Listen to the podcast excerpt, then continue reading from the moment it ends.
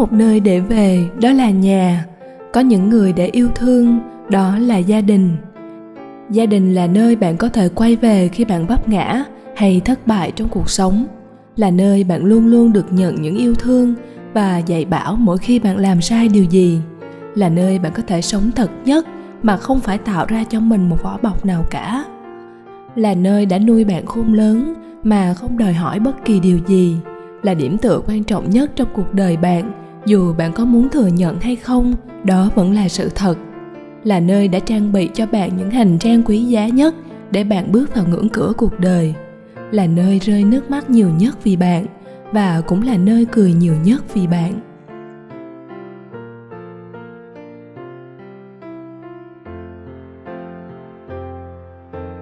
Chị của tôi đẹp lắm. Từ thổi lọt lòng cho đến khi dậy thì rồi thành một thiếu nữ chị vẫn luôn luôn xinh đẹp như thế. Đôi mắt tròn, long lanh, không to nhưng đượm buồn. Hàng mi dày rợp xuống đôi mắt nâu, mờ tối. Mẹ bảo, cái gì cũng đẹp, cũng tươi roi rói, mà sao đôi mắt cứ mỗi ngày một buồn? Rồi thở dài. Đôi mắt ấy có lẽ nhìn thấu suốt được tương lai chủ nhân của nó. Nên mỗi ngày, càng đến gần với tương lai ấy, nó lại càng buồn hơn, càng ảm đạm và chất chứa hơn chị hay mang ghế ra ban công chải tóc vào mỗi sáng, mỗi chiều, mỗi khi vừa gội đầu xong. Hồi bé, tôi rất thích len lén nhìn chị mỗi lúc chải tóc ấy. Cứ có cái cảm giác như chị không có thật, cứ như một ảo ảnh. Vì đẹp quá, mong manh quá, vì nên thơ quá mà thành ra không thật. Mái tóc dài buông xuống ngang lưng đen ống ả.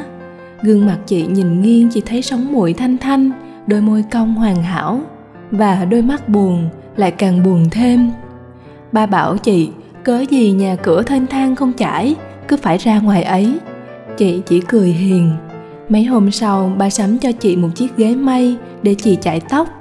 Chị ngồi trên chiếc ghế mây trắng, tóc buông qua cả ngang lưng, trông lại càng không thực. Chị ít nói, ít khi nổi giận, rất hiền và rất khéo léo nhìn chị cứ như chị bước ra từ một thời đại phong kiến nào đó chứ chẳng phải là con gái của thế kỷ 21 nữa. Chị thích mặc những chiếc váy dài, mỗi khi đi tà váy cứ cúng vào chân rồi kéo đi lướt thước, chẳng thấy chân đâu. Chị thích ăn những món mềm, nóng, thích màu sắc trầm tối, thích nghe nhạc không lời, thích gió, thích những thứ mờ ảo. Chị thường nói với tôi về một chàng trai từ năm chị 17 tuổi. Chàng trai có màu mắt đen, đen như màu tóc chị và sâu hun hút như bao chứa cả vũ trụ trong đôi mắt ấy. Một buổi sáng đầu đông, ở trạm chờ xe buýt, gió len lỏi qua lớp áo len mỏng của chị, thổi cho đôi gò má hồng lên vì lạnh. Chợt chàng trai ấy hỏi, cậu có muốn mượn khăn choàng của tớ một lúc không? Chị bảo rằng hình như mùa đông dừng lại ở câu nói ấy. Mùa đông dừng lại vì trái tim của chị ấm lên ấm như chính nó được quấn cái khăn choàng len dày màu xanh thẫm kia, chứ không phải đôi gò má hồng lên của chị. Sau buổi sáng mùa đông ấy, tôi thường thấy chị cười nhiều hơn khi ở một mình, cười dịu dàng, cười vu vơ, cười hạnh phúc. Đôi má chị không bị gió đông phả từng hơi lạnh lẽo, mà vẫn hồng lên mỗi ngày. Đôi mắt mờ tối sáng lên lấp lánh, duy chỉ có mái tóc chị không còn giữ nó bồng bềnh trôi ngang lưng nữa rồi. Chị cắt ngắn đi, ngang vai, vì anh chàng kia thích thế. Ngày chị mang mái tóc ấy về nhà, tôi cảm thấy như người bước hụt chân hụt hẫng, loạn choạng. Cả bố và mẹ đều buồn buồn, nhưng chẳng ai nói gì cả. Chắc bố là buồn nhất, vì bố rất yêu chị và yêu hơn cả là mái tóc của chị. Chị không mặc váy dài nữa, vì anh chàng kia không thích như thế chị cứ mặc những chiếc quần sọt ngắn, đôi chân dài, trắng muốt và thẳng tắp bao năm giấu mình trong chiếc váy, nay được dịp khoe khắp mọi người. Lần đầu tiên nhìn chị như thế, tôi bàng hoàng hỏi, chị không thích mặc váy dài nữa sao? Chị lúc lắc nhẹ mái tóc ngang vai, cười với tôi, mãi đến tận sau này tôi vẫn không thể nhận ra rằng nụ cười đó có thực sự hạnh phúc hay không. Chị thích anh ấy hơn tôi chẳng nói gì, lặng lẽ nhìn chị thay quần áo rồi đi. Bố bảo năm cuối rồi, mà sao chị đi chơi dữ thế? Bao năm nay có bao giờ thấy đi đâu? Rồi thở dài, rồi bảo, đi cho lắm rồi tóc cũng ngắn lên, quần áo cũng ngắn lên. Tôi lặng lẽ về phòng, tự hỏi, liệu có một ngày nào đó tôi có gặp một người như chị đã gặp, một người đập vỡ tất cả thế giới và con người tôi, kiến tạo nên tôi hoàn toàn khác theo ý của họ. Rồi tôi tự hỏi rằng, nếu như thế, thì tình yêu đó có tồn tại bên trong mối quan hệ ấy không?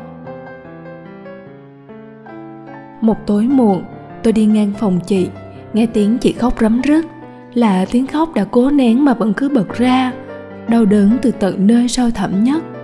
Tôi đẩy cửa bước vào, thấy chị mặc chiếc váy dài màu xanh lục bao lâu rồi không thấy nữa, ngồi ở góc phòng và gục mặt lên chân trong khoảnh khắc, tôi mừng rơn vì nghĩ rằng chắc hẳn chị đã chia tay anh chàng kia và rồi chị lại trở về là chị của tôi với mái tóc thả ngang lưng và những chiếc váy lụa. Nhưng khoảnh khắc sau đó, khi tôi nhận ra cái chị đang cầm trên tay, tim tôi như vỡ ra thành trăm mảnh, bàng hoàng, sửng sốt và xót xa vô tận. Tôi ngồi xuống cạnh chị để nhìn rõ hơn. Cây thử thai tôi thường thấy trên tivi giờ nằm trong tay chị với hai vạch đỏ đậm, rõ ràng. Tôi chỉ kịp thốt lên, chị, rồi chẳng nói được thêm gì nữa. Tôi ôm chị khóc đến tận sáng hôm sau. Đầu óc rối bời, không thể nghĩ ra được một lối thoát nào cho cuộc đời chị cả. Những ngày sau đó, chị gầy rũ đi và im lặng như một cái bóng. Đôi mắt tối đến mức tưởng chừng như chị thấy mỗi lòng đen trong ấy.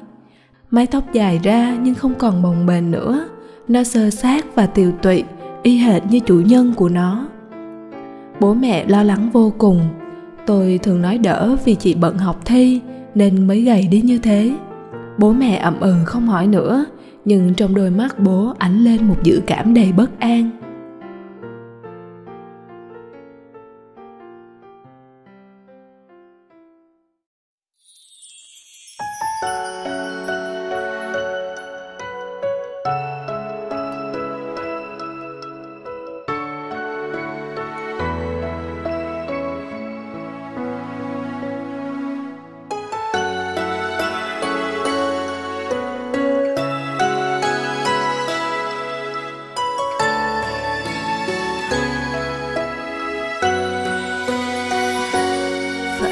Sao? Em quên những phút giây đôi ta ngọt ngào. Phải làm sao? Em quên vòng tay ấm áp và quên hết những nơi mình từng chung bước bên nhau. Anh ơi, mình đã mất nhau thật sao? Mặc thời gian trôi qua nhanh dù năm tháng có xóa hết kỷ niệm trong em và hình bóng anh luôn còn lại mãi mãi nơi em. Ở nơi xa, em chúc anh hạnh phúc.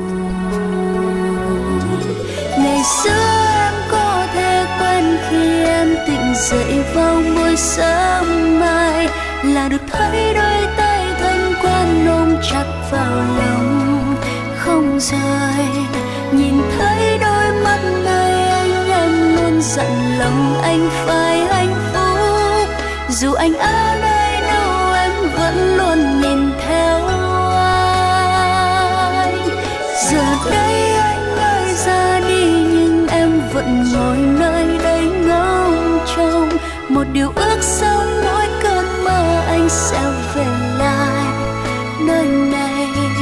dù biết anh đang yên vui trong tay một người cho anh hạnh phúc. Một hạnh phúc anh luôn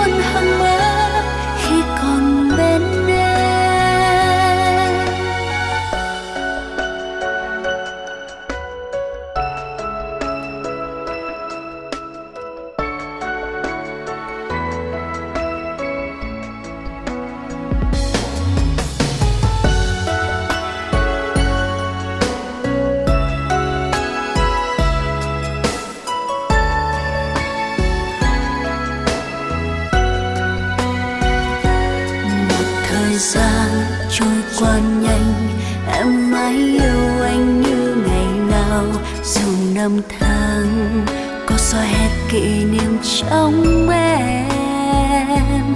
Và hình bóng, anh luôn còn lại mãi mãi nơi em. Ở nơi xa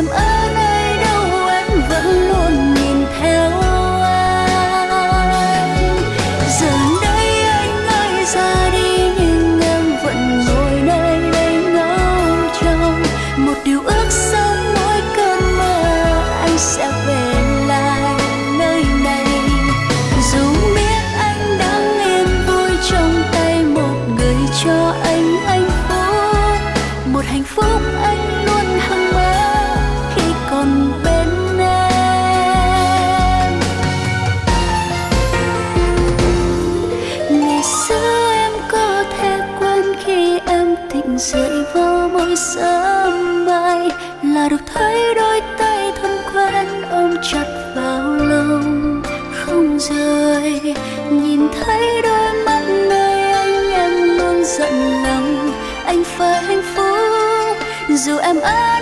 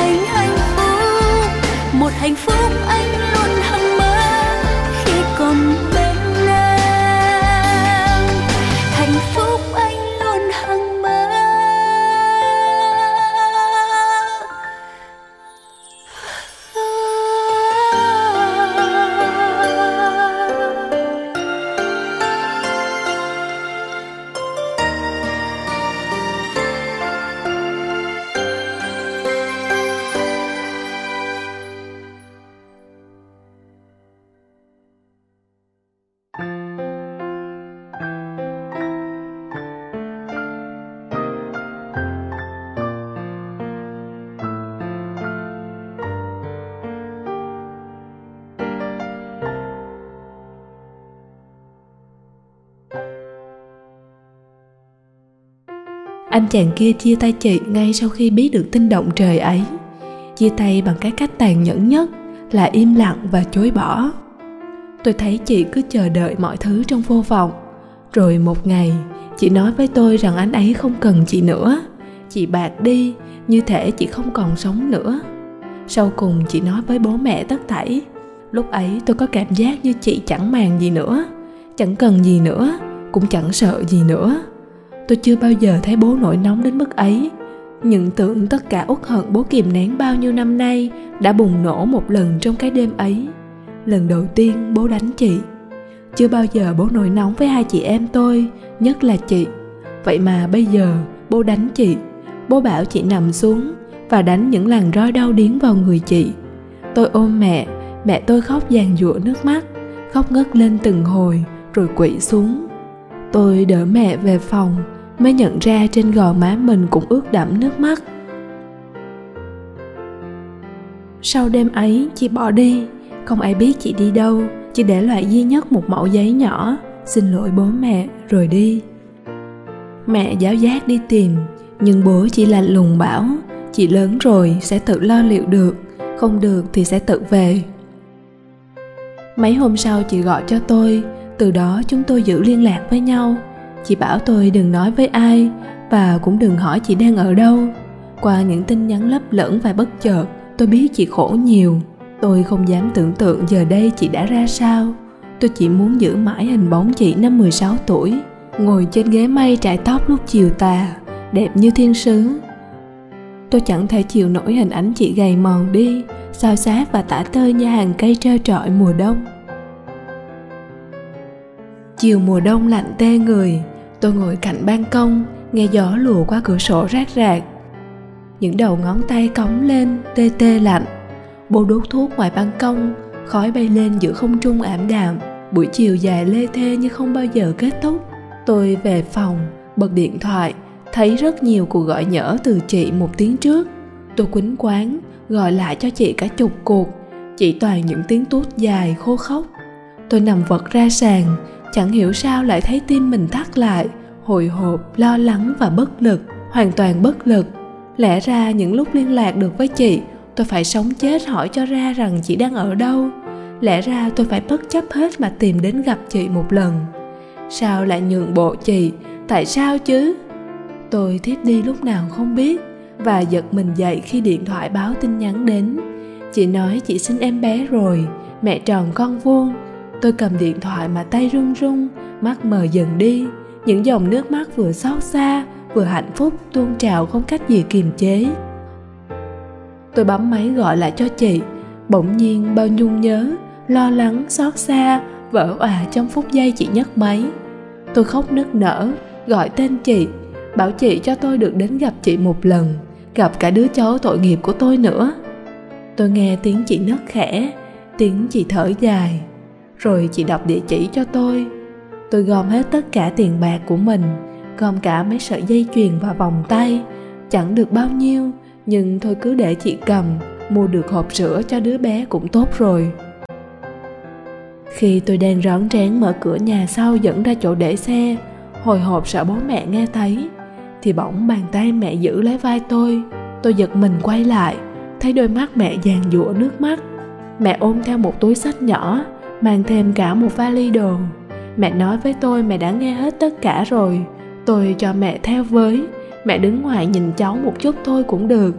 Còn tôi mang đồ đạc và thức ăn tiền bạc mẹ chuẩn bị vào cho chị. Tôi ôm lấy mẹ. Cố kìm thế nào nước mắt vẫn cứ âm thầm chảy ra trên gò má. Tôi vỗ vỗ vai mẹ. Rồi mẹ con tôi dắt díu nhau đến bệnh viện thăm chị. Suốt cả đường đi, chẳng ai nói với ai câu nào tôi tựa vào vai mẹ, nghe tim mình ấm lên từng chút một và thương mẹ vô cùng. Sau này nhớ lại, tôi không thể nhớ chính xác mẹ và tôi đã làm gì khi đến bệnh viện. Chỉ nhớ hình ảnh mẹ vỡ òa trong cả xót thương và hạnh phúc khi nhìn thấy chị. Mẹ đã chạy ào vào phòng hồi sức, ôm chầm lấy chị và khóc nức nở. Mẹ vỗ vỗ lên lưng chị, gọi chị trong tiếng nấc. Ôi con tôi con tôi tôi đứng nhìn, nước mắt lặng lẽ rỉ ra. Đứa bé được bế ra sau đó, chúng tôi nhìn đứa trẻ và quên hết tất cả.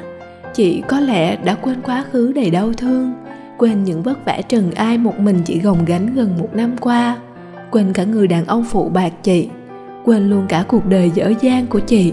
Ánh mắt sáng ngời, hạnh phúc và ngập tràn yêu thương, làm đôi gò má gồ ghề xương và xanh xám, bỗng chốc hồng hào và tràn đầy sức sống mẹ có lẽ cũng quên quên cả những đêm nằm nghiêng để nước mắt rơi lặng lẽ. Quên những lúc cầm chiếc váy xanh chị hay mặc trên tay rồi khóc nức nở. Quên đi tất cả, để cầm lấy bàn tay nhỏ xíu của đứa trẻ mà cười thật hạnh phúc. Bà tránh sang bên một chút cho tôi xem mặt cháu với. Giây phút mà giọng nói ấy cất lên, mọi thứ như dừng lại. Máu dưới da tôi ngưng lại, người tôi cứng đờ, sợ hãi rồi như bản năng, tôi và mẹ tiến đến bên chị và che chắn cho chị. Bố đứng ngay ngưỡng cửa phòng bệnh, gương mặt không biểu lộ một chút cảm xúc nào. Tôi nghe trái tim mình, trái tim mẹ và trái tim chị cùng chung một nhịp đập. Lo lắng phập phồng, rồi bố từ tốn bước vào trong, đứng cạnh bên nôi đứa bé và nhìn nó thật lâu. Chị căng thẳng dõi theo từng cử chỉ của bố, đôi bàn tay níu lấy tay tôi như tìm một chỗ dựa. Bố bế đứa trẻ lên ngắm nhìn nó, rồi ông ôm tồn bảo, bế đứa bé về đi, khi ấy còn một mình muốn bỏ đi đâu thì bỏ, giờ có đứa nhỏ rồi thì về nhà cho nó có chỗ nương thân. Ba mẹ con tôi nhìn nhau đầy bất ngờ, rồi nụ cười nhẹ nhõm nở trên môi mẹ, môi chị và môi tôi. Bố đến gần bên, hỏi chị xin có vất vả không? Chị chẳng nói gì, chỉ ôm ghì lấy bố. Bố vỗ vai chị thì thầm ừ thôi, bố xin lỗi con gái. Về đi con, không ai nuôi thì bố nuôi, không ai thương thì bố thương. Không ai để ở cùng thì cứ ở mãi với bố. Về đi con. Chị gật đầu lia lịa trong màn nước mắt, nhưng đôi mắt thì không còn mờ tối nữa. Và sau này nghĩ lại, tôi có thể chắc rằng những giọt nước mắt ấy là khoảnh khắc hạnh phúc nhất trong đời chị, hạnh phúc hơn tất thảy nụ cười dịu dàng của chị trong những năm qua chúng tôi bế đứa trẻ và dìu chị về nhà. Con đường về nhà bao nhiêu năm tôi đi không có gì thay đổi. Hôm nay chợt thấy nó thân thương và ấm áp đến lạ.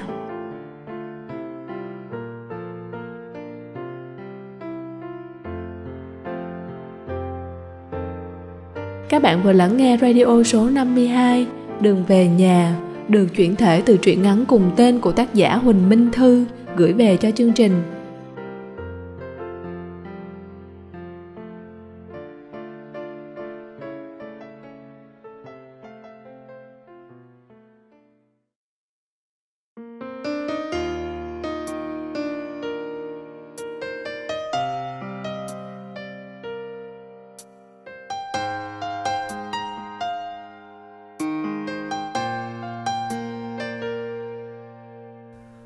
Con cất tiếng khóc chào đời. Ngày mẹ đã nói niềm vui chào dâng ngập trời.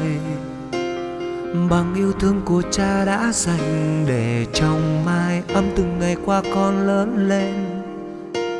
Là lời ru mẹ đưa bên cánh vong cho con say giấc ngủ. Là lời cha từng ngày ấm êm, mong sao cho con nên người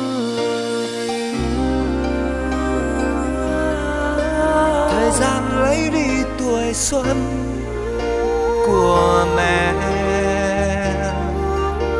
Và con lấy đi sức sống mẹ cha.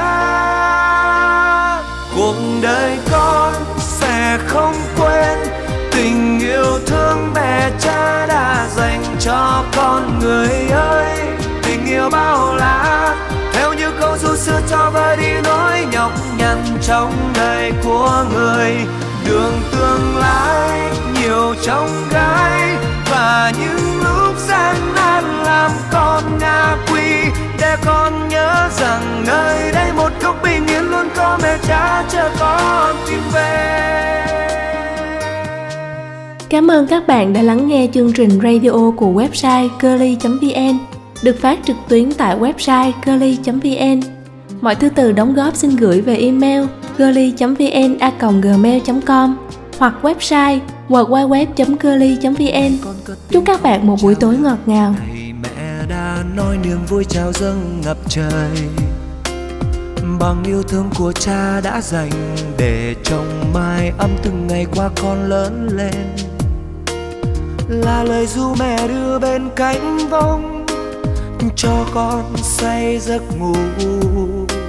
Là lời cha từng ngày ấm êm, mong sao cho con nên người. Thời gian lấy đi tuổi xuân của mẹ và con lấy đi sức sống.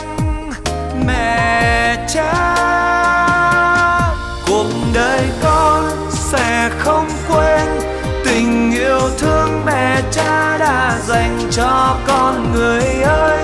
Tình yêu bao la, theo như câu ru xưa cho vơi đi nỗi nhọc nhằn trong đời của người. Đường tương lai nhiều trong gai, và những lúc gian nan làm con ngã quỵ. Để con nhớ rằng nơi đây một góc bình yên luôn có mẹ cha chờ con tìm về.